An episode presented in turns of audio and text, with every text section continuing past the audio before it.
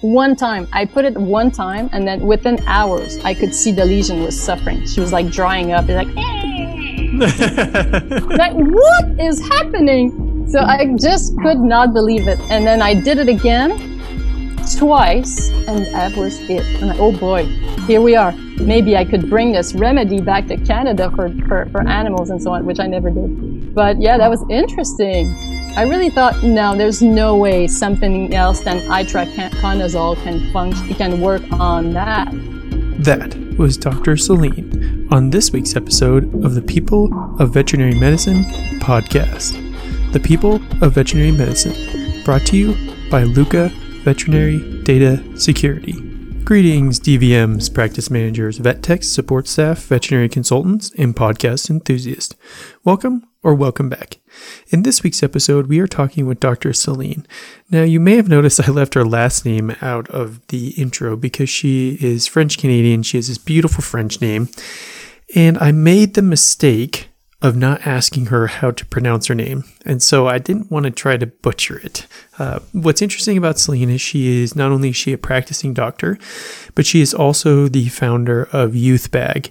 And having gone through an end of life process just this last couple years, I think for most people, 2020 and 2021 have been a bit of a interesting ride for uh, me and my family, it has also been rough because we lost both of our dogs that we had for uh, 15 years. So we lost the first one in, in 2020, right before WVC, and then we almost a year to the date, we lost our second dog. So she also runs a company called Euthabag, and this this idea that we care so much for these dogs and we love them so much, and yet we put them in these trash bags when they're when they're when they're they have left their body and yeah, it seems a bit weird, right? On the human side of things, we have these beautiful caskets and we have this whole process and it's very respectful. And many of us, I mean, I know for myself, I mean, who would have thought, you know, five pound dogs could make me so soft, um, you know, watching them pass. But she came up with this product that essentially is a lot more, I don't want to say, I guess, more respectful of the process of, of death, right? Rather than just discarding the body in a plastic bag um, it is it's a lot more uh, if I were to see it afterwards, like if a if we were afforded the opportunity to have a euthanasia done at home, had the DVM shown up with a Euthabag and placed our our dog's bodies in those bags, I would have felt really comfortable with it just because the way they look, they feel, the, the nature of, of the the you know of the of the product versus them showing up and then just dumping his bag in like a hefty bag or something like that. It just seems a little bit uh, weird. But um, the reason I spent so much time on that on the intro is because having just lost my other dog, it, it was kind of a little bit fresh on my mind.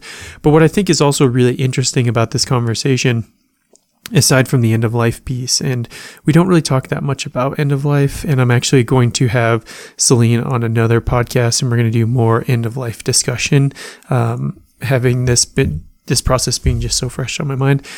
But we talk a lot about because she's now down in Costa Rica and she talks a lot about conservation and plant medicines, which I'm really fascinated with. Um, no disrespect to Western medicine, I think it really it has its place, and I think when you can combine natural therapies and what Mother Nature offers us organically, combined with the power of what we can create in a lab, I think we can really accomplish some amazing things. And so we talk a little bit about what she has learned about plant medicines being down in Costa Rica and working with in communities that don't have access to veterinary medicine, but yet how they have come up with these techniques. She tells us this wonderful story about how they handle uh, cat or not cat, but horse castrations within these farms where they tie it to the tide and the moon cycle, which are I kind of one and the same, right? The moon controls the tide, but that it all is like very much tied in and coincides with nature. And she was really, really amazed about how effective and clean and how well the animal did. It, it's just kind of a fascinating process, especially as we live in more and more concrete jungles.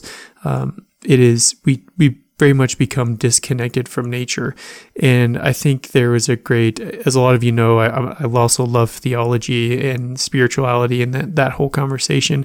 And I think that there was a, there's an interesting scientist. Uh, he's actually the mathematician at Cambridge. He's the mathematician chair, uh, Dr. John Lennox. But he always he makes a statement that uh, only atheists lives in, live in cities, and I think what he means by that is sometimes we get so disconnected from nature, living in our concrete jungles, sitting behind screens all day, that we lose the power and the magic of that. And we so we kind of dig into the the conversation of trying to conserve that while also the power and kind of the ma- and the majesty of Mother Nature in all that it is. So it's a really great conversation. I really think you're going to enjoy it.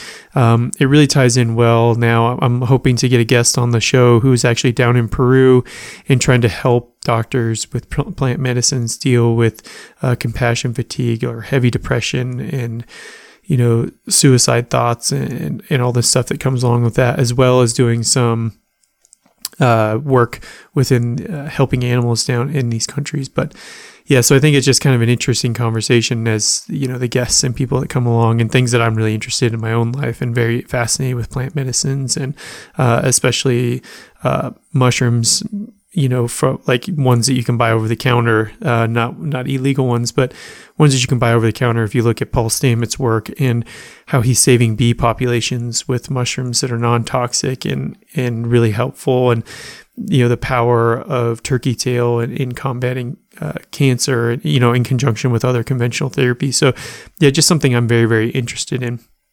So, with that being said, sit back, relax, and enjoy the episode.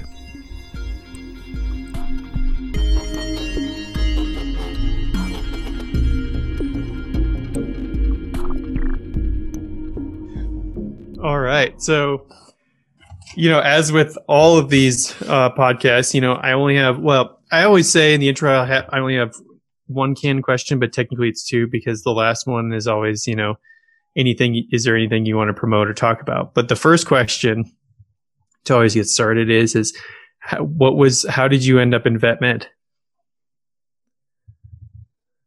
Yeah, the, the question. Uh, yes, my answer is really that candid uh, answer that you know I, have wanted to be a vet um, since I was uh, eight years old. I was just been obsessed with vet medicine since I was a kid.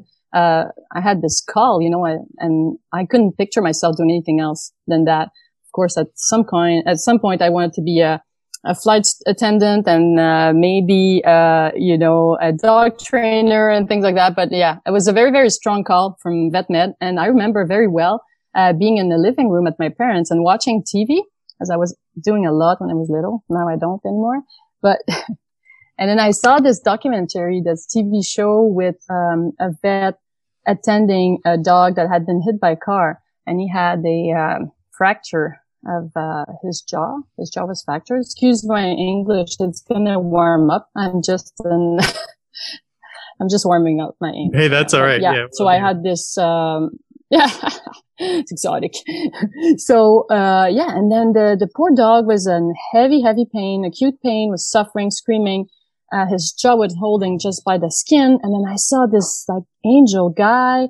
The veterinarian arrived almost with his cape and just attended the dog. And within a couple of minutes, he just changed the dog's life. And then we could see the change, or the evolution of the case over the weeks. So the first day, you know, he had to do, uh, the, the, uh, the x-rays, um, and then the surgery. And then this poor dog had a lot of wounds. So he took care of the wounds, stitch and everything. And then we saw the dog for the follow up a week later, then two weeks later, and then they removed the screws or whatever. Then I could, I could you know, I had my my jaw my jaw dropped, and I was just looking at it, and I couldn't believe, um, you know, this job that was there where I could change animals' lives, and that was just I, have been raised with a lot of animals, pigeons. I was I was raised in Montreal, Quebec, in the, the heart of the city, but still. Um, my father had to have pigeons and chickens and we had a dog and some rabbits and, you know, had this kind of uh, background where I always had dogs in my life. So that uh, when I saw that uh, TV show, I said, "Yeah, that's really what I want to do." And then I, I learned that it was hard to get into vet school, and I needed to study a lot. And then I just like that was my focus. That's what I, I wanted to do. I was lucky to have this call, you know, that I wanted to do. I wanted to what I I wanted. Sorry, I knew what I wanted to do. So from a very young age, you then became. It helped you become focused on your educational aspect of your life at a young age because you knew that you had to reach a certain level to be able to get into vet school.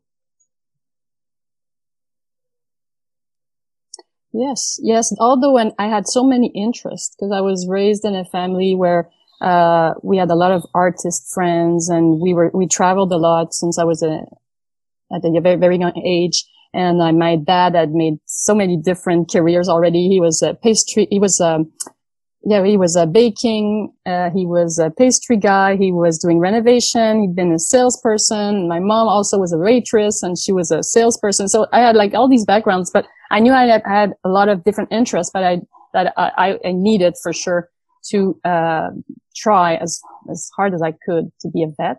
I was also called by, uh, doing documentary, animal documentary. I was watching a lot of those when I was little. And it's funny because now my, um, uh, my my life partner also wanted to do that when he was little, and we uh, ended up together. he was a farmer, and uh, and I became a vet. Oh, that's awesome. So you know, you also mentioned something there. You know, it's like you don't watch TV anymore. Why is that? I'm just too busy. I love it. okay. I call it. I'm not nothing against it. I think it's a wonderful yeah. tool. I just don't have enough time now. I have uh, three small children. I just got a puppy. I started a business that I called my fourth child and uh, just so much to do. yeah. So for everybody, because everybody, this is all audio, so they can't tell and they, and they aren't privy to our earlier conversation, but you're in Costa Rica right now. So how did you, I mean, it sounds like you might be down there for a while. So how did you, I mean, how do you end up in Costa Rica? Well, that's From a long Canada story. to Costa Rica. yeah, Costa Rica. So, um, so my parents uh, immigrated from France in the 70s into Canada uh, during the month of February, which is the coldest and the snowiest uh, month. And then um, we were never quite able to adapt to the Canadian winter, so we always escaped for a couple of weeks since I since my parents moved there. And I was born in Canada, made in France, born in Canada, and uh, so all the time we were going to Florida or Dominican Republic and so on. And then my my parents were were very were a, a little bit um, bohemians on the side, and then every uh, so often they would, you know, plan a trip. Uh, for example, we they they drove down from Montreal to Mexico in a Chevy van in the 80s, and then we were driving down to Florida. Anyways, at one point they're like, "Man, let's go down to Costa Rica in a pickup truck that will." Uh, that we could, uh, you know, sleep into, and then they drove down to Costa Rica, fell in love with the country because uh, it's a very peaceful country. People are very friendly. There's no army, no political problems as in many other Latin countries. So they bought a property and since 25 years ago, and then since they've been coming down every winter. And then when I started vet med, practicing in vet med, I finally chose a small animal medicine. I wanted to do a, I was hoping to do a difference and be able to work in, um, conservation or zoo medicine. But uh, real quick, from my ex- short experience, I was just noticing that uh, there was that government weren't listening to scientists. That uh, university basements were full of studies showing how to preserve this um, frog or this uh, raptor bird, whatever, but then they weren't listening. So that I felt that was very discouraging. So I did a couple of studies here and there, turtle conservation, frog conservation. I got discouraged. And then I I thought, what about I would buy a piece of land in Costa Rica and turn it into a habitat and reforest and just help these little monkeys that just have no place to go and they're about to go stink. Talking about the squirrel monkeys in Costa Rica. So, and then I thought, then I could really feel what I, that the impact of, impact of what I'm doing. And so that's what we did. We bought 20 hectares in Costa Rica and planted uh, 15,000 trees all uh, endemic species that are important for the wildlife. And it's been 15 years now. And, uh, and we're seeing the impact of it. We're seeing these birds coming back because it was an old pasture, old abandoned farm. And now we're seeing the squirrel monkeys. I got, they woke me up this morning, all our monkeys. And yeah, so that's how I ended up coming to Costa Rica from not being quite adapted to our, our, uh, our new country as a family, plus, uh, wanted to do something for the environment that I could really feel the impact. So you had talked about this idea of, you know, driving to another country where, you know, there's, there's not a lot of like war or impact, you know, it, it's a little bit safer, I guess, from a, uh, a foreigner's perspective. But what was it like driving through Mexico? I mean, especially because you hear about the horror stories of northern Mexico, and um, you know, ironically, I have some friends that are from uh, Chihuahua, which is like a, a, northern state in Mexico. And we've always joked that like, they're like, yeah, you should come down sometime. If you come with us, it'll totally be fine. You know, it, it won't be a problem. But they're like, but as soon as you show up in the, in our, in the town that we live in, there's going to be a lot of questions that are going to be asked. Like, why is this gringo here? What is he doing here? Why is he with you? What's his real intent? And it's interesting to like, and, and how like the, these gangs kind of control these little towns, you know, and I just thought it was super fascinating. Like, yeah, you'd be fine, but we would have to literally, we would have to explain why you came with us, you know, and, and they would be watching us the whole time. And that's like the fact that they know that, right? And that they're kind of like, yeah, whatever. That's just the way it is makes it real interesting. So, I mean, when you were younger and you're I mean, I guess if you're younger and you're driving in the back of a pickup truck, you probably don't even think about it. But like, were your parents concerned about that at all? I mean, no. did you see anything like that? No, no. My parents were always very, uh, very pos- positive uh, people slash unconscious, and uh, so they were just, um, you know, trusting life. And um, personally, uh, I didn't feel like before dark, I didn't feel any danger in Mexico. That was 20, over 20 years ago. The last time I drove down from Montreal. Uh, at night, you feel something is different. But during the day, I feel that you just see that like in the rest of the world, most people are extremely good, extremely, uh, nice to us as foreigners and so on. Uh, you know, I was just afraid of the police, basically. that's that's where I got problems with, with police stealing my passport and then calling the next police station and letting them know and then threatening us and that wasn't fun. Um, but again, all they want is their, is your money because they're like they're not paid; they're totally underpaid. So that's that's how I felt it. And then I felt yeah. So we just decided not to drive at night, stop our journey at four o'clock in the afternoon, and had very good experience with Mexican people. And again, it, it really depends on where you are in Mexico. Such a large country. Uh, that you have to pick the states you're crossing at. And then I, I watch documentaries. See, I watch TV sometimes on the weekend. I love it. It's like awake meditation. I love it to change yeah. my mind from the business and so on. But then, yeah, and then I watched that documentary on the narco traffickants and all the murders they're doing. And then I got really scared. I'm like, oh my God, I couldn't see that. You know, I, I couldn't see it then when I didn't know that was happening at the time. Uh, cause it was still, it was already happening. But yeah, during the day, it was fine. So you mentioned, I mean, you, you mentioned this little nugget of a story that you had your passport stolen and that, so what, what was that? When, how did that happen? Actually, I said, I said my passport, but it was my visa. Yeah. When ah. you, at the time, when you were getting into Mexico, you had to get a tourist visa that they give to everybody crossing the border. But then it's that little piece of yellow paper that you need to have. If you lose your tourist visa in Mexico, is the end of the world. So I kept it very preciously in my passport and there was three of us traveling. And then somehow there was a police control and they grabbed our passports and then they looked at our visa and then they gave me everything back. And I didn't look to make sure because I was trusting the police. I'm from Canada. and later I, we got stopped again, maybe, I don't know, 30 kilometers down the road. And they're like, your visa, your passport. Okay, here it is. Take it. And they're like, yeah, you don't have your visa. Like, yeah, yeah, it's right there. And couldn't find the visa. So it was obvious that the police had taken it and then they called their friend down. So yeah. So and it's and then so I what are they? I mean, were they basically like give us a hundred bucks? It's very common. I mean, yeah. so were they like oh, give yeah, us a hundred uh, bucks? Four hundred bucks. Yeah, four hundred bucks right now. Of course, they wait till it's dark uh, you know, it's just getting dark and then you're getting a little more insecure. And then they say, yeah, give us $500. Otherwise, uh, we're going to um, send you home and you're going to have to pay the plane ticket. And this is the end of it. And we'll, you'll have to leave the car here. So they threaten you with stupid things and then you get scared.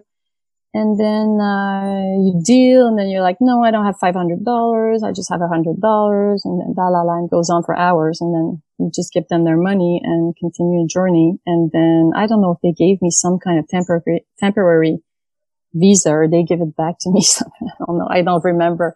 But yeah, yeah they're like, very, oh, oh, like you didn't lose it. They're oh, like, here it is. oh, here it is. I found it on the road. You just dropped it. Yeah, something like that. But it, I, I heard that from other people that it's very common strategy. So just, just watch the Mexican police. And again, you know, then when you learn more of them, it's hard to blame them. You know, they earn like something ridiculous, like $50 a month. So they just have to find some kind of an income. Yeah. So, okay. So now shifting the conversation to Costa Rica, I've heard stories that I've had a, a couple of friends that have gone there down there and they basically say that like there's only like there's like a couple of these rental car agencies, they all rent out like the same little like Suzuki Samurai style Jeep or whatever. And they even tell you when you rent the car, like, do not leave anything in the car. Right. And so I had a friend that went down there and he was like, yeah, they told us, you know, he's like, don't leave anything in the car. But we pulled up to this beach. We're like, oh, we're just to walk five seconds down. You know, we're just, we're not actually to stay here. We're just to take a quick look and come back. And in the time that they got to the beach and back, their little rental car had been broken into, their wallets, their passports, everything was stolen. Yes, that happens uh, in Costa Rica like any other touristic place. I don't think it's anymore, uh, except maybe in Asia. But yeah, it's very common here because those rentals, it's so obvious they're rentals and so obvious people go to the beach and leave their their belonging there. there. yeah, I've never I've never had that happen here, but I've had it happen in a in a bus actually. I took a bus. That was in my early career. Um, I didn't have much money, so I decided to go and um, help at the spay and neuter clinic. Uh, six hour bus, no, eight hour bus drive from where I was. I went back to San Jose by bus and helped at that uh, spay and neuter campaign in a slummy area around uh, San Jose and had a blast and then met some great vets out there, amazing vets from Costa Rica. And then I had the choice to fly back down home for like $80 or take a bus for $10 and said, well, I'll just take the bus, you know, and took the bus and I fell asleep. I was very tired. These uh, spay and neuter are very tiring. We spay something like 30 to 40 patients a day per vet. And in a clinic, you usually do wow. five to 10, you know, it's very, very intense. And then I just fell asleep and got home and I had no more money left. They, he just, you know, fell asleep and they just opened my bag and got only the money though. They didn't take my passport. They were kind of nice people, actually. yeah, thank you, thank you for only robbing parts of parts of or, my possession. Or they didn't have connection to sell a Canadian passport that is worth a lot of money down here. Yeah. So yeah, I mean, yeah, it's quite a classic to get uh, stolen in Latin America, but I wouldn't say it's worse than in other Latin America countries. Yeah, I I mean true, right? I mean you can you can run into that anywhere. You know, I, like I love uh, the country of Thailand, and it's like you have to after you go the first time, you learn like who's the hustler and who isn't, right? Like because most of the Thai people, like culturally, are very kind of quiet and reserved, and you have to approach them to talk to them. So if the guy is coming up to you yeah, yeah. and talking to you, you know mm. that be careful. Yeah, he's a yeah, he's a hustler, and he he's trying to sell you something, and you know right away, nope, I don't want nothing to do with you. And I remember there's one story where my wife and I were uh, this guy was we were it was our first time there, and then I was starting to catch on to like the scams, and like we get in one of those little tuk tuks. He's like, oh, you know, where are you guys going? We're like, oh, we're just trying, we're gonna go try to find something to eat, and he's like, oh, I know a great place and we get in this like tuk tuk and we, we start driving. We're like, where the hell are we going?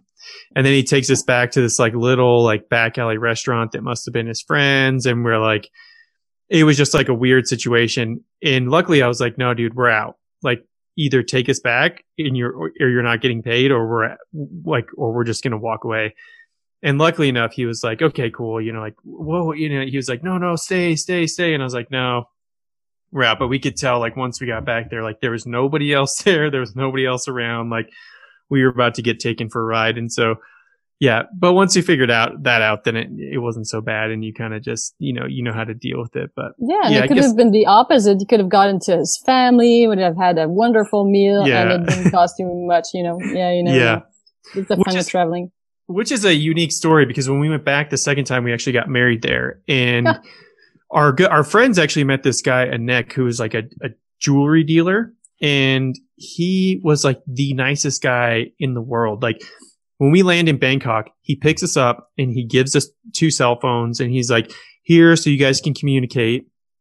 And we're like, okay, this is crazy. And he takes us to the hotel and he's like, all right, I'm going to pick you guys up a little bit later. Picks us up later, takes us to a show, takes us to like this amazing restaurant. I mean, basically we had a personal tour guide, like for the whole like four days we were in Bangkok. And then we're leaving and we're like, dude, like like we're like, okay, he's gonna ask us for like a thousand bucks or whatever for the last three days worth of his service. And we're like, well, okay, well, we're flying to Chiang Mai now. Um, you know, do you want your cell phones back? And he's like, no, keep the cell phones. My niece lives up there. You can just give them to her when you're done with them. And we're like, okay. And he's like, I'll even have my, my, my chauffeur pick you up and take you to the airport so you don't have to worry about getting a cab and everything. Sure enough, like we got a ride to the airport and then we met his like we used the kept using the cell phones in uh, Chiang Mai for three days and then gave them to his his niece and it was like all good and he just wanted to show us a great time in his country. It was like the most amazing thing. It was so weird because at one aspect you're like there's something isn't right here. People aren't this nice. You know what I mean? Especially somebody you don't know. But then on the other hand, it was amazing. Yeah. Yeah. So I've had that happen. I've had both. Yeah. So what is what would you say? I mean so you're obviously down in Costa Rica like working on you know you have the kind of this comfort, conservation project going you also have youth Euthabag and then you're also I think you said you, that you're practicing like part time still right when you're back in Canada yeah, when I'm back in Canada. Here in Costa Rica, I don't practice at all anymore. I used to because there was no vets here around at all. So when I was coming down for three months, I I had to go to the craziest, craziest places to take care of some animals, mostly dogs and cats, because there was nobody. So it's incredible here. People have managed to take care of their pets over decades just on their own, you know, with, uh, plants from around here. They even, they even, uh, neuter males, uh, themselves. The people here, uh, they take, they take their cats or they used to do it. They don't do it so much anymore, but yeah, they would just put the, the cat head first in a rubber boot and grab his uh, legs and grab the testicles and open the scrotum up with a, just a knife. And I, it's just incredible. They've been able to do that. I've never watched that. Uh, but I did watch a, um, horse castration in the field and I was so impressed and that brings me, yeah, they're just, uh, without anesthesia, they find a way to attach the horse's legs and make him fall. And yes, the animal felt something, but it's just so quick. They are so quick. Like this castration was done within two minutes. And what about, and, but what about the healing process? Yeah, exactly. What the, and then uh, you know, he was dripping a bit of blood after the surgery. So basically they tie him up, manage to make him fall on his side. Like it's not nothing. It's quite an art, right? And then they are able to do some kind of contention. And then the guy gets there with his knife. And I'm like, oh, you must have sharpened your knife a lot, you know, to make sure that it's, it cuts. He's like, no, you don't sharpen it so much. You just, oh, you just want it to cut but then when I'm gonna, you know, cut that blood vessel that is major, it's just as big as a finger, you know, that what, what the, the, what brings the blood supply to the testicle. He's like, you don't want it to be too sharp. You just want it to like, you know, uh, uh, scratch it a bit and pull at the same time and twist to like bring some hemostasis. And, and then that's how they do it. It's like hemostasis by stretching and torsion and and it's just amazing. I'm like, oh my God, you know, what's going to happen to this poor horse? But, um, but I just went there just to watch. But actually the poor horse, I can't say that he had, I mean, yes, he had two minutes where, uh, basically he felt when they were uh, cutting the skin, but afterwards, for some reason, they did it so quick, he didn't have time to realize what was happening. And then he got up and I'm like, okay, they warmed us so much at vet school that, you know, a horse could bleed after castration. I was very worried. But then he just got up after surgery and then he's like, okay, what happened? For about three minutes, he was dripping a little bit of blood, a sec, one drop a second, which is what you would expect with our techniques too. And then just starting grazing right after. And he was fine. Really? He healed beautifully. Yeah. And then they even thought of giving a tetanus shot. They gave a tetanus shot before, uh, like a month before. Uh, they gave a tetanus shot, even at the booster a couple of weeks later, and then they did the surgery. And then also what's interesting, they consider the uh, moon phase. So they're like, no, we can't do it at moon, full moon, or um, uh, we have to do it when the moon uh, go, uh, is uh, weaning down. And then also they had to take into account the the tide. Like we have to do it low tide, moon's going down. And they were all, all having all these things. I'm like, okay, I don't know if that, it's true, if it's, you know, what's, what it's worth really, but outcome was the horse was fine and he healed beautifully and he was eating his grass within, you know, 30 minutes after they started procedure. You know, it's interesting. You know, we talk about these things like, you know, moon phases and, and the tide and, you know, does it really have an impact on the surgery? From a Western scientific standpoint, we might say no, right? But I think it's unique from a cultural perspective of really being tied in to your surroundings, right? Like really being tied into the way the the state of nature, the way you're interacting with the earth and how things ha- I don't know, it just seems like you're far more in tune um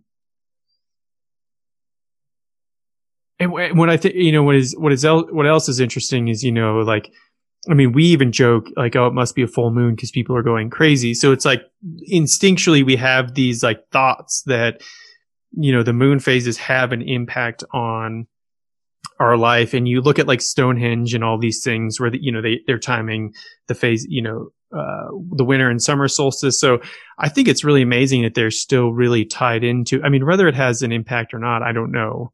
But I think to be tied into the earth like that is actually pretty amazing and tied into they have to find a way to fix that horse otherwise you know they they are so they have to find solutions on their own and uh, you know i have a lot of respect for that because they had no vets that were available to help them and they find ways. And then if there's something wrong with this horse they're going to be stuck with the consequences as well. So i, th- I find that's very courageous. People in our culture or countries don't can't can't handle that much stress anymore.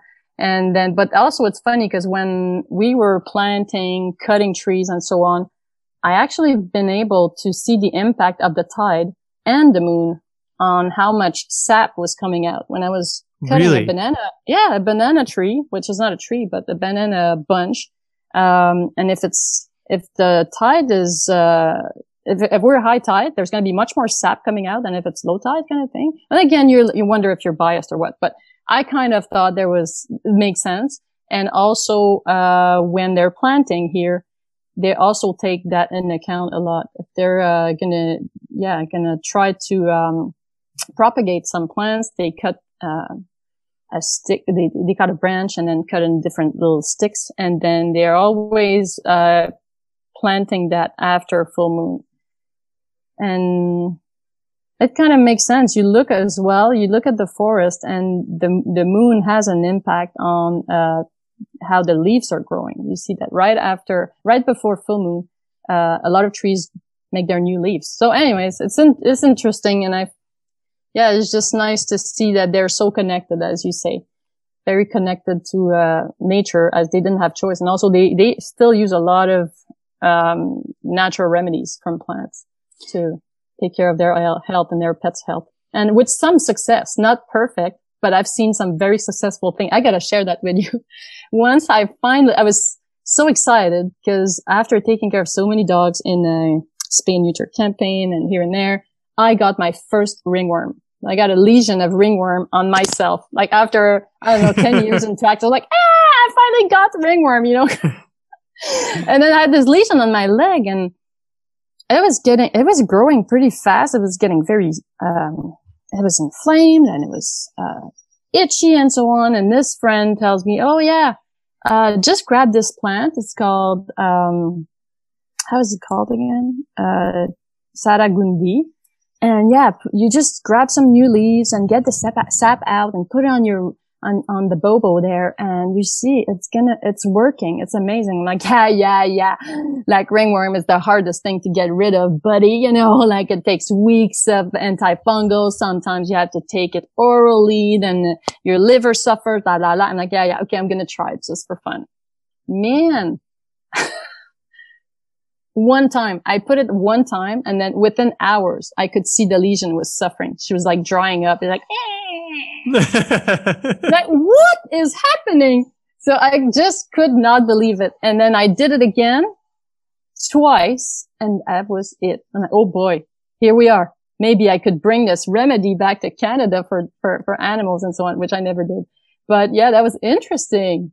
I really thought, no, there's no way something else than itraconazole can function, can work on that you know, that's, that's all there is. It's working. It's not even working for all of the dogs and cats that I've seen in practice on it. Yeah. So interesting. A lot of, uh, you know, a, a, lot of things to look at as, as research goes. I'm sure we could find a lot of remedies here in nature.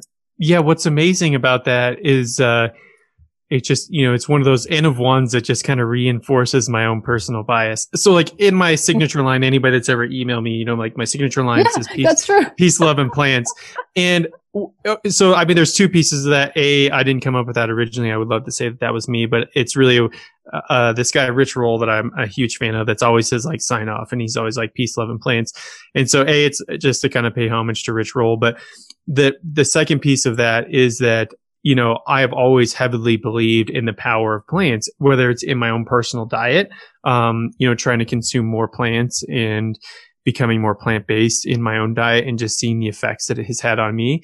And like with, uh, our, we had a, our, uh, we lost one of our dogs about a year ago, but he had TCC and, uh, prostate cancer pretty bad. And we had worked with Dr. Kasara Andre, who's a good friend of mine, and she runs uh, veterinarycannabis.org. So she's uh, kind of a cannabis specialist. And what is interesting is, is that we weren't, when we were, when we were making a, uh, kind of a formula to help treat cash, we weren't looking at just like, okay, we're going to use this much CBD oil and, you know, this much THC we were actually blending in back back in the terpenes, which are part of the actual plant compound. Mm-hmm. And what's fascinating is, I think about this whole plant conversation is that uh, Dr. Hazza, who is um, she's like a cannabis specialist within cancer, she has found that there are certain, you know, of these terpenes or these phytochemicals within the plants that help to modulate the endocannabinoid system stronger or better or make it work more effectively, especially in certain use cases. And I, you know, having a dog that basically he stopped walking, you know, um, he was having a heart. He, he just really wasn't being a dog that much anymore because every time he went outside, he was just trying to squeeze this mass out of his bladder, you know, just mm-hmm. constantly squeezing. But once we got him on this therapy, I tell you what, his life like turned around. I mean, for the next nine months or so before his kidney shut down, um, he was walking again, you know, his like, his life kind of came back. And I think it's just, again, a testament to, to see that like, yes, we know that there's, see, I mean, and it, this is just cannabis. So, I mean, with any plant, right? Like, and in your case, it probably wasn't just one chemical within that plant that was, you know, helping to fix this ringworm issue. It was a combination of all the amazing phyto, you know, the what are they called? The phytochemicals within these plants working together synergistically with your body to heal you. I think it's just plants are amazing. And i've got also gotten really fascinated with um, mushrooms and like lion's mane and cordyceps and just like I was holding myself to start get yeah start I mean, talking about it. Yeah reishi and so on. Yeah I found yes. some reishi here in a uh, in the river. I was just walking in the river in Costa Rica and just turn a corner. I'm like was like 500 grams of reishi growing on the on the on the on the tree that had fallen. Yeah, very interesting. Yeah, but and then uh, you know I find that um, I've always been naturally uh, attracted by um, phytotherapy and, and plants and botanical sciences and so on. But then you know that's that's naturally, and then I just wanted to learn. Um, conventional medicine because I think it's so interesting to be able to combine both, right? But I just lately, maybe five, ten years ago, I realized why that was working, why it made sense. And I don't know if you had this, uh, awakening, I would call it. It's just because these, uh, plants fight disease all the time. Like this yeah. plant that I grabbed on the side of the river for my ringworm, she's fighting fungus all the time and it, she's been fighting it for hundred thousands of years. And then just the best ones have survived because they came up with this new solution. But because for them, for many years, I was just, I thought it could be working because I thought it could be working. It's just something natural I had in myself, but then, um, a natural belief, I mean. But then after a while, I'm like, yeah, potatoes, they live in the ground and they have to fight insects all the time. And some of the most potent medication we use in vet meds, such as ivermectin and so on, has been ex- extracted from the soil from plants that are fighting against insects. And it's just like, it's, I find that it took me a while to understand that. I yeah. to share this with yeah. you. But no, they fight, yeah. they fight funguses, they fight tumors as well, they fight insects. And that's why we can, we can work with them. They can help. I'm not saying that they cure everything, but it can, they can definitely, uh, complement our occidental approach. Yeah, exactly. And I think, you know, again, I'm not trying to in any way to try to di- demonize um, conventional medicine or Western medicine or whatever you want to call no. it. And it seems, you know, it just seems that like when you need like a, the only way I can think of it is, you know, is like a lot of holistic therapies seem to be kind of a gentler, more long-term approach, right? Like you have to stay very consistent with it. Mm-hmm, mm-hmm, yeah. Um, and, and then it will have a greater impact um i mean like again i'm bringing this up just because you know like look at tom brady right? Like everybody like i'm not sure if you follow american football or not but tom brady is a, a quarterback and he plays for he now plays for the um the tampa bay buccaneers. The thing about him is is he's 43 years old right? So to be 43 years old and playing a professional sport especially football is just unheard of right? And he just won another championship over the weekend but where I'm going with this is when it comes back to plants is, you know, on social media after he won his seventh Super Bowl, everybody's like talking about this transformation of him from when he was younger to now that he's older. Like he actually almost looks younger now that he's older. Like it's weird. Like when he was younger, he doesn't look as good as he does now. And he's, you know, he's 20 years older. And I think that's a testament again back to like, you know, he's I think he's partially he's like 80%. I mean, I think he consumes fish. I think he's pescatarian, but he said, you know, when he when they interviewed his dietitian and stuff, they basically like, yeah, 80% of his diet we try to get from whole plants and whole foods. And so I think if you look at somebody like that who has slowly changed over time and made this big impact, like look at the impact it can have. Like that again, it's n of one, right? It's an n of one, but um, where conventional medicine, I think, is like, you know, with cash, like we also gave him chemotherapy, right? But it was like the sledgehammer, right? We get, we got in there and we were just trying to knock, knock as much of this cancer off as we could. And then using other modalities to hopefully slowly slow it down and give him a better quality of life. So yeah, I think it's, I think there's a place for everything and trying to yeah, work, use it, use it all together. Approach. Yeah. Yeah. It's just no matter what works. We just need this pet to feel better, this person to be better. And if it's conventional, is working 100% fine. I don't mind. I'm just so committed to try to find solutions for the, the pet and the pet owner that, yeah, no matter if it's, if I've tried everything conventional and he's still throwing up, I'm going to try homeopathy. I don't care. You know, whatever, yeah. whatever. We just yeah. got to find a solution. Yeah. So we were talking about mushrooms. I mean, have you have you ever used mushrooms in your own therapies, like with pets or? In you mean uh, magic mushrooms? No. Yeah. No. Uh, yes. that's a whole other uh, con- That's a whole yeah. other topic. That's another, another another experience, another traveling. Uh, yes, um, I did, but I've never been again. I've never find a person or even myself that was consistent enough uh, that I was able to do a such a good follow up that it could be beneficial. Uh, and often also when we uh, get to use these uh, modalities in vet med, sometimes they're very extreme cases or it's too late. People that come mm. and come to me because they've heard that I use natural products and they come just too late. And I haven't been able to, uh, so I use it as a prevention for myself. and, I make little cures of, um, of medicinal mushrooms here and there but uh, just like a month, you know, I, I, I take some here and there during a month when the se- when we uh, change when there's a season change uh, transition. But no, I've never. So explain that like a success story. uh, explain what I'm doing. Yeah, yeah, yeah. I, yeah. I get uh, back in Canada. We have a mushroom that is called turkey's tail. Yep, I'm and, familiar. Yeah. Yeah, um, Tramet Teis versicolor. Uh, yes, so uh, I've got so many of them in my in on my property that I just make a tea out of it. And um, actually, it's very surprising how good it tastes. Did you ever try it? Uh, no, I've only had it like I've only used it in like dry dry form. Yeah. yeah. Oh yeah, no. Um, maybe we'll end up uh sending you some. Yeah, that would be awesome. so yeah. you can try. No, uh, actually, yeah just the whole, just the whole mushroom I put in water and then let it simmer on the fire stove for hours and hours. And I just add water and then it simmers. It has to simmer a long time at low temperature. And then I just drink it as a tea. And I don't know exactly how much I should take. And I don't know how much I'm taking. I'm just taking it. And just, I've been very surprised by the amazing taste of it. It tastes like maple syrup. Really? It doesn't taste like mushroom. Yeah, I love mushrooms. But yeah, yeah. when I do this decoction of uh, Trametes or, uh, sorry, of uh, turkey's tail. Yeah, it tastes amazing. So I will, let's say, uh, we're getting into the, into fall or into winter, then I'll just, Ooh, maybe we should make a little tea out of this to boost, you know, our, our immune system. That's, that's, that's all I do. Yeah.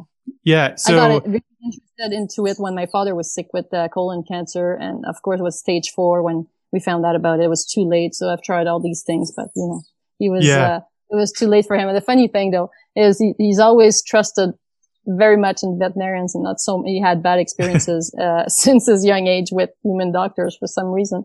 And uh, so I'm like, Dad, I found you some uh, some supplements for dogs, you know, for cancer and also for that digestion. And I found some expired jars of those really amazing um, supplements that there are there for cancer with some some uh, medicinal mushrooms and uh, with uh, birch uh, extracts and terpenes and arabinol. Oh, sorry, I don't know how to say in English. But yeah, anyways, and then it was it was obvious that it was for uh, for dogs. And then the techs at the clinic were like, but your father's going to take it. It's, I mean, it's a veterinary product. It's like, oh yeah. So he's going to take that much more easily than if it was from the doctor. And one of the uh, enzymes I brought home had a dog on it, had the border collie on the, you know, they're like, I'll remove that part because otherwise your father's going to wonder. And I'm like, no, no, no. If there's a dog on it, he'll take it because it was really hard to get him to take medication or something he took it and he says, "Oh my god, my digestion's never been as good as right now." yeah, Stamets blend or whatever it is. Yeah, yeah. You know that's that's interesting. Uh, Paul Stamets, who is uh, he's a professor. He's a mycologist, and he's a professor up at a, a university up in Washington. I don't remember the university, but he um his mom got breast cancer, and so he used a lot of turkey tail and I think reishi mushrooms in like high doses with her in conjunction with her chemotherapy. And I think, um, I mean, I don't know. It's been a number of years since I've heard heard him talk about it, but I mean, I think she's still alive today. Yeah. And so, and they've talked, he's talked a lot. And so he's done a lot of research around the area of the power of turkey tail and, um, in cancer. Now, again, I'm not saying it, it's going to cure cancer no, no. I'm just saying, no, but yeah, I think it can be another, you know, there's a lot of things that are really powerful that can help.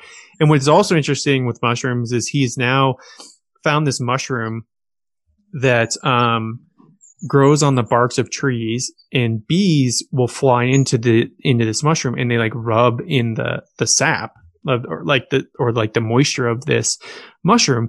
And what he found was, is that bees naturally will go to this mushroom because it helps them with that um, that virus that bees are getting that are shortening their wings and shortening their lifespan.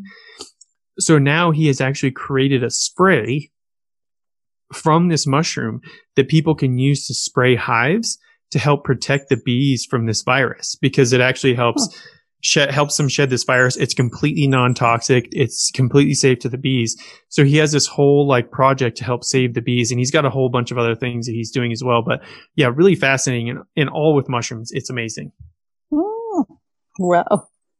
Yeah. And I, actually in Japan, they are using it like in conventional hospital, they combine chemo with medicinal mushrooms. That's interesting. Anyway. Oh, they do. Yeah. I did not know that. So, what which yeah. ones are they using? Uh, well, there, there's uh, the shiitake. I don't know exact. I don't know what the protocols are. I just think I just know, or I've just read that it was just part of the conventional uh, protocols now to include some medicinal mushrooms. So would you say that be, like being down in Costa Rica and kind of surrounded by the, the jungle, I mean, I don't know if that's the right term for it or the rainforest. I mean, has that kind of opened your eyes to the idea of working more with plants and incorporating them more into your lifestyle or has it, has that always been important to you? It's always been. It's always been. And also I, w- I was uh, raised with a lot of animals around me, but also my father had built a integrated greenhouse right to into our house that we could uh, where he was growing uh, tropical plants and so on. So I've always been into that naturally. So okay, so then here's the million dollar question: Are you do you um are you vegetarian or or, or or vegan or no? Yeah, should vets be vegetarian or not? Uh, no, I'm a flexitarian. Actually, okay. I just eat meat that that I know. Yeah, that I know where it's from. You know, uh, I do exceptions, but I try to eat uh, meat that I've, um, yeah, that I've had good lives. Yeah, yeah. So that's, well, uh, and I've been able to do that. Living on a farm for the last uh, eight years, we've been able to uh, to raise uh, pigs and and uh, sheep and chickens and so on. And it's always hard to send them uh, for slaughter. It will always been, it's, it's normal. It's that way. But when I have the feeling I've given them a nice life, although it's shorter than it could have been, and maybe not, because in the wild, they might have not made it to that age either. Uh, I'm okay with it. And I think as a, I think that's where we should go. and, uh, but I do understand vegetarians, uh, and I respect them. And I think there should be more and more of them. Yeah. And yeah, I've always been, Oh, sorry. Go, go ahead. ahead. Oh, I've always been surprised that there are. Sorry, I think there's a You've bit of a from are. There, no, you, you you have you have to finish this uh, this idea. yeah. Oh, I was just saying. I, I think it's crazy that there aren't more uh, vegetarians in in vet med. I'm just surprised that there aren't more because you know, like you talked about this idea earlier that when you were younger, you have always had this sense and this love for animals as you were younger, and you knew that it was something you wanted to do. And and watching this animal like you know, its jaw basically hanging off by a thread, but being able to save it and bringing it back. Um, yeah, I've always just been amazed by it. I mean, like it does to me, your diet is your diet, right? So I'm not trying to, uh, to proselytize to anybody on how you should eat, but I've just always found it fascinating that there aren't more vegetarians in the, in the, uh, veterinary space. Yeah, but now I've seen a big shift in the last 20 years. I do work with veterinary students now a lot and, uh, there's a there was no veterinarian in my class in vet school. And now I would say there's at least, uh, 20% of them minimum in every class. It's a big change. I mean, uh, and I think it might be because vets are very focused on fixing the problem now. Like this animal has a problem now and I need to fix him. And that's my, that's my uh, motivation, not so much at looking at it as uh, the big picture. And I was surprised lately, actually. I talked with a friend that is a, she's been in the vet industry as long as I do, 20 years. And uh, I was surprised that she didn't really pay attention that much to how the um, livestock was raised. Like she thought they were all grazing in a pasture, happy, you know, wagging their tail, getting the, to get the flies off. I'm like, no, this Canadian beef is from a feedlot. Have you ever seen pictures of a feedlot? What are their life conditions? She's so into uh, animal well-being and so on for small animals, but she just never thought of it. It's, strange. And we uh, also had this conversation with some other friends yesterday. I'm like, if everybody would have to slaughter one animal before he eats it, that would change a lot how this is working right now. I had, I did it personally. I wanted to know what it was like so I would make a responsible choice when I was eating meat. And it was really hard. Also at our vet school, we had to visit a slaughterhouse. It was part of our curriculum. We couldn't graduate from vet school without going. And I went to this, uh, dairy, uh, dairy cow slaughterhouse where I think they were killing 3,000 a day, something crazy like that. And, yeah. uh, it was very shocking and it took me a while to recover from that. I got back to eating meat, but that's part of why now I want to know where they're from and make sure that they were treated respectfully. Otherwise, I'll eat lentils. yeah, exactly. Yeah. You know what's you know what's uh, really I think really hits home about that story is uh, there's a well there's a couple of things that come to mind when you when you talk about that story, and I guess the one that relates more back to, to the veterinary industry is when again when my dad my dog had got cancer, we were we were looking at you know, how can we help approach this from a nutritional standpoint as well? Right. So how can we hit this from every angle? And, uh, mm-hmm. there's a, there's a, a nutritionist. I have his book. I, I, think his name is Dr. Pitcairn, I think, but he yes. gave like oh, a, yes. yeah. And I he know, gave yeah. this. Oh, you do? Not personally, but I know his Oh, books. okay. Yeah. They were, he was really one of the first one out there to talk about that. Yeah.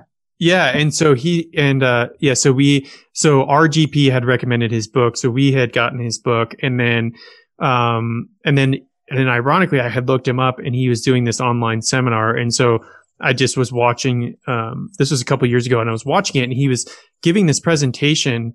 And I think what makes me think of this story is because you talk about the idea of like, yeah, well, like the meat that I'm consuming, I know where it came from, right? And then you talk about this idea and this concept of feedlots. And he talked about that. And he was like, do you realize that the chicken breast that we're feeding our animals is like these chickens that come from these feedlots have these massive tumors and basically cancer on the breast. They cut the cancer off. The breast that is remaining goes to human consumption. And that tumor is then the chicken meat that is then put in your dog food. And he's like, and I, and so again, this is completely un, unscientific, but you know, I start thinking about that and I'm like, you have animals that are living under constant stress. You're then your your animal or us, you know, we're eating something that's constantly under stress, and like we don't think that that's going to have an impact on our diet and how you know our overall well being. It just doesn't seem to make sense. Again, it's just completely my opinion, and there's no, there's really no, I don't have any science to back it up, but it just doesn't seem to make sense, right? Like where if you have an animal that is like like in your like you're talking about like you know a, a, chicken that's grazing in a you know in an open cage in an open environment and living a relatively stress-free life i think just from a quality standpoint the quality of that meat product at the end of the day is vastly is vastly different. And you can taste it. You can just see it visually. You can taste it. Um yeah, and again, you know, it's it's just a, a matter of uh, being coherent. Uh, coherent. I'm not sure you can say that, but I mean, uh, off, what I've seen is, for example, what's shocking me, I have a pet owner that brings his pet uh, to get his nail trimmed, and they're all like freaking because he's going.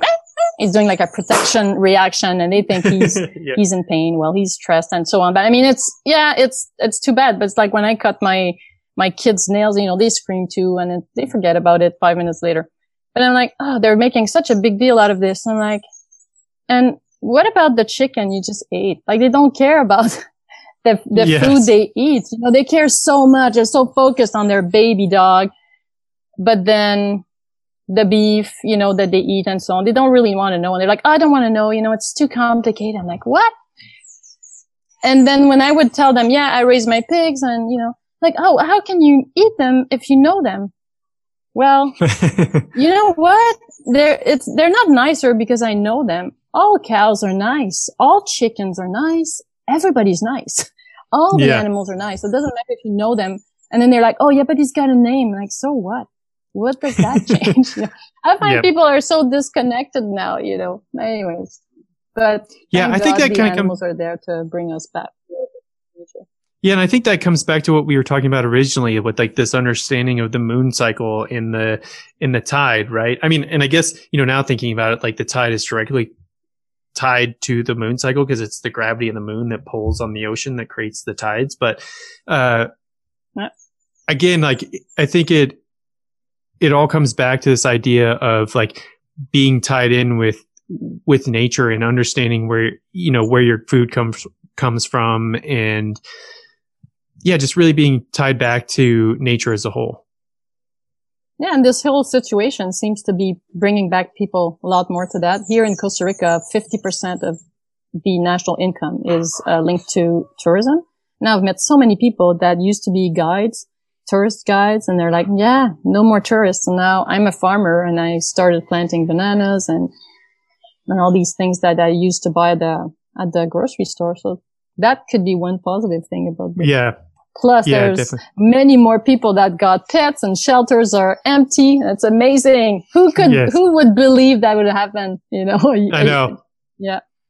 But uh, you know, the one thing, and the one thing I worry about is like what I mean. I guess it's a worry, but in some regards, I don't know if it'll ever go back. You know, when I think about it, because we talk about this idea. Well, what what happens when the world go back, goes back to normal? I don't know that we're ever going to go back to the way things were. Right? I mean, I think a lot of businesses have been forced.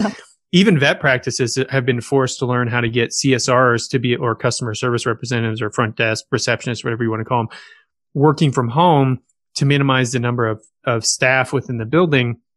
And so even in a business where you're like, there's no way we can figure out a remote working situation, we've been forced to find ways to get people to do things from outside of the, the building. And so there's been this talk, well, yeah, you know, dogs are forever. COVID's only temporary. But it's like, yeah, but I think a lot of businesses are realizing like, why spend the money on this office space when we're doing everything without it? Um, why do we need to have people go back? So I'm not sure that it's going to, you know, there, I think there's some concern about people kind of abandoning these animals once they go having to go back to work, but I'm not sure that that's. No, no, I think it's bringing a lot of value for people that did not know. They got often, I joke when I practice, when I'm in practice at the clinic and I'm like, I have a patient, I have a cat that is there with his family and I'm like, oh, I can't, I can't help it. I have to share this with the, the family. Like, I, poor people that don't have a cat. I don't know how they do it.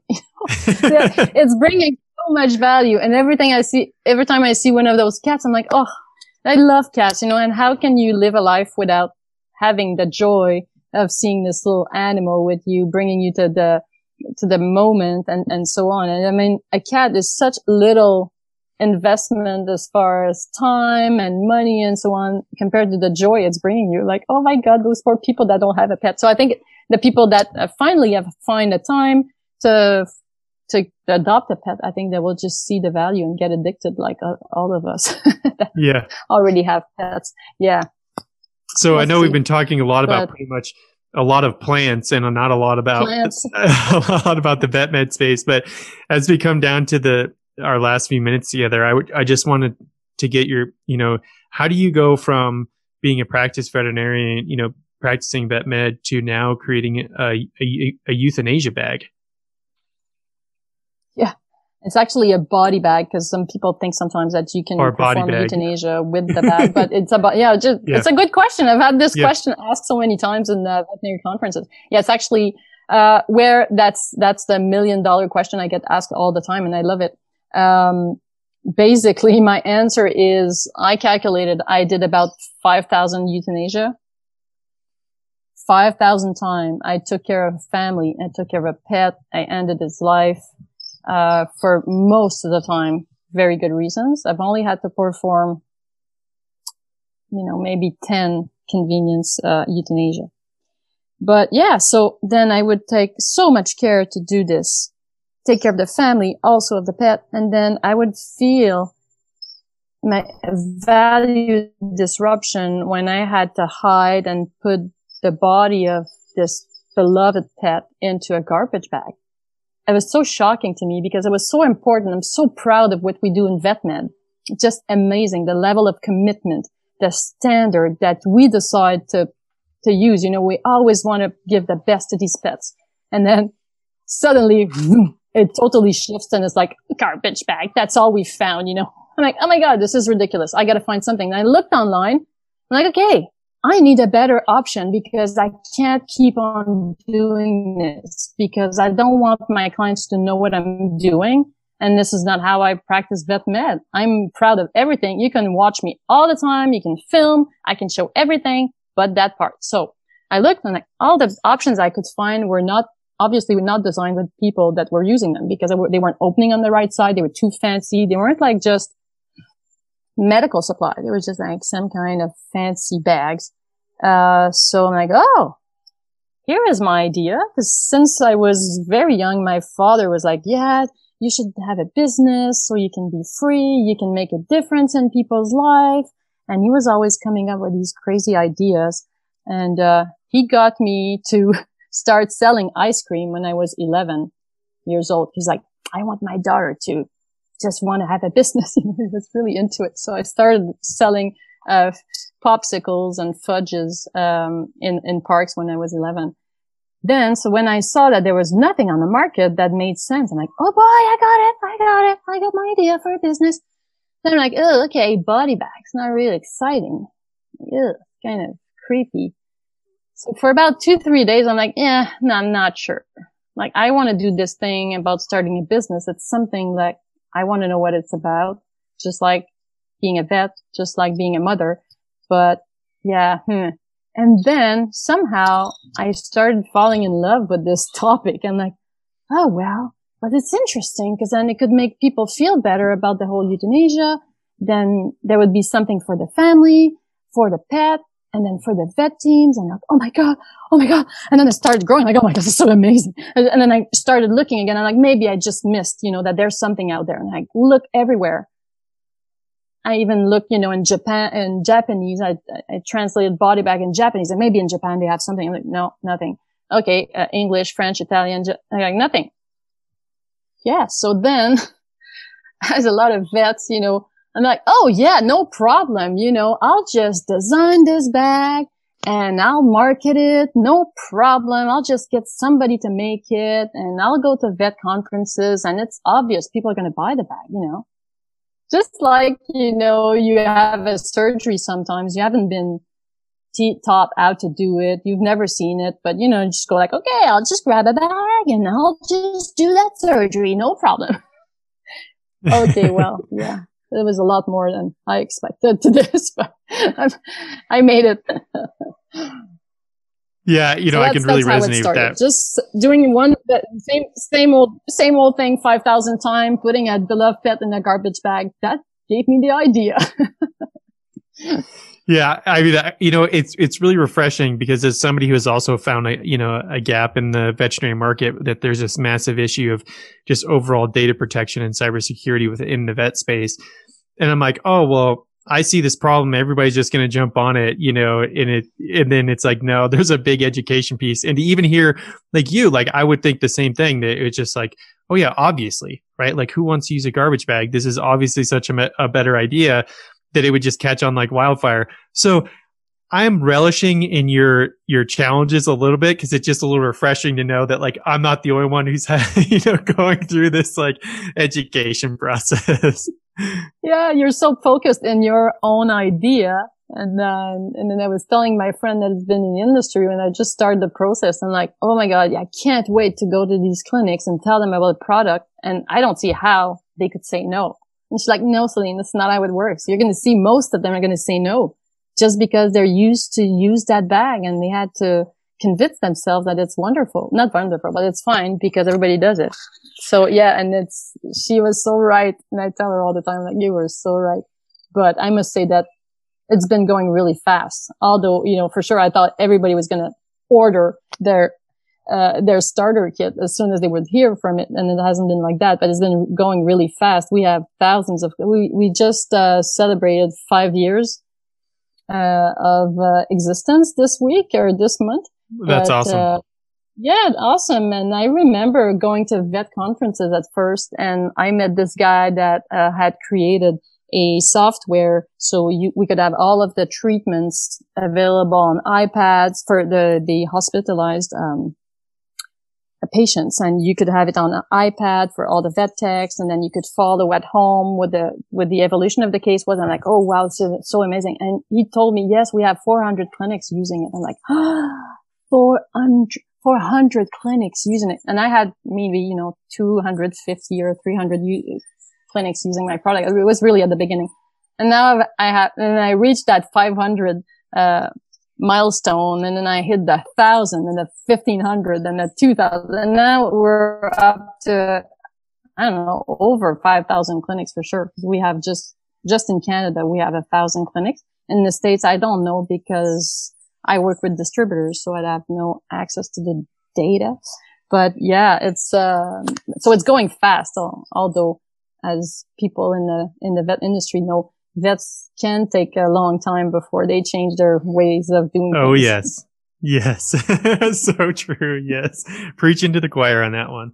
Well thank you so much for your time today. Um man it makes me want to get i've never been to Costa Rica so you know one day you might get a surprise visitor at your doorstep oh, you're very welcome. We can spend hours looking at plants and bugs yes. and butterflies, and yeah, so much to yeah, discover. It'd be amazing.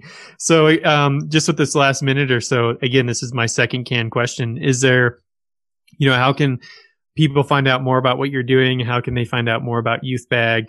You know, where can, uh, yeah, where, what do you want to promote? I want to promote our brand new uh, RACE approved CE platform that we call Veterinary Euthanasia Practical Classes. Uh, being a vet in practice for 20 years, uh, having had no education around end of life or euthanasia or pre-euthanasia sedation, I had to learn the hard way, uh, performing like Dr. Cooney's, um, Dr. Cooney's expression for that is a dysthanasia. Dr. Cooney is our guru in end of life. She's a key opinion leader in the States. So I had to perform bad euthanasia for many years. Just not bad, but not optimal, right? And then I want to share my tips that I've learned over the years uh, of practice and after going to international vet conferences and learning from the best uh, vets in end of life. So we put that all together in a program that is free and that is there to show that our product, Euthabag, is not just a product, not just a body bag. It's also our mission is really to improve the whole euthanasia experience for everybody involved, the pet, the, cause we, we, uh, bring to practitioners new pre, pre-euthanasia sedation protocols. So it's a pe- more peaceful ending. Also for the family, cause we, um, developed some tools for the fa- for the vets to give to the families, such as key um, questionnaire on end of life, uh, on quality of life questionnaires on quality of life, some nice poems, uh, how to bury a pet. Otherwise, sometimes families just leave with their pet in their hands, sometimes in a garbage bag, and they're just like, okay, I'm gonna bury this pet. They don't know what they're doing. They don't know it's illegal. Uh, the vet doesn't tell them. The vet doesn't even know that you know, he can be sued on a civil or criminal uh, level for letting a patient, uh, a client leave with a, a pet that is contaminated pe- with pentobarbital that could kill wildlife and so on. And also for the vet team. Vet team are working so hard. They're at very high stress and we bring them tools to make them feel better around euthanasia. Just the bag itself makes them feel more in line with the level of commitment they have. So this is our new thing. It's a six hour program that uh, people can take and just with very practical tips they can use the next day and practice and feel better. I want to share them because they helped me so much and I want to be able to, um, to, to, to, share that with them. And on the, so that's a veterinary, uh, dot com. No, veterinary education, veterinary euthanasia education.com. I'll repeat veterinary education. No, again, I missed it. Veterinary euthanasia education.com. And also our website is euthabag.com. And also on our website, you have all the handouts that we developed that you can download. We all know that people in practice are too busy to develop these things. Yeah, that's basically what I'd like to share with my dear veterinary team colleagues. That's awesome. Yeah. And I can speak, uh, I can definitely, uh, speak that De- Dr. Kathy Cooney is, is an amazing woman and she's here in Colorado and I've, I've gotten to spend some time with her and she really is great. So yeah. Well, thank you so much, Celine. It was amazing. Um, enjoy Costa Rica. I really appreciate the time and, uh, yeah, I would love to hopefully reconnect one day when, uh, things aren't so crazy and maybe, yeah. Maybe we'll share a coffee together one day. For sure. Yeah. I'm in. Awesome. All right. well, thank you so much. Um, and enjoy the rest of your day. Thank you, Clint. Bye-bye. Bye.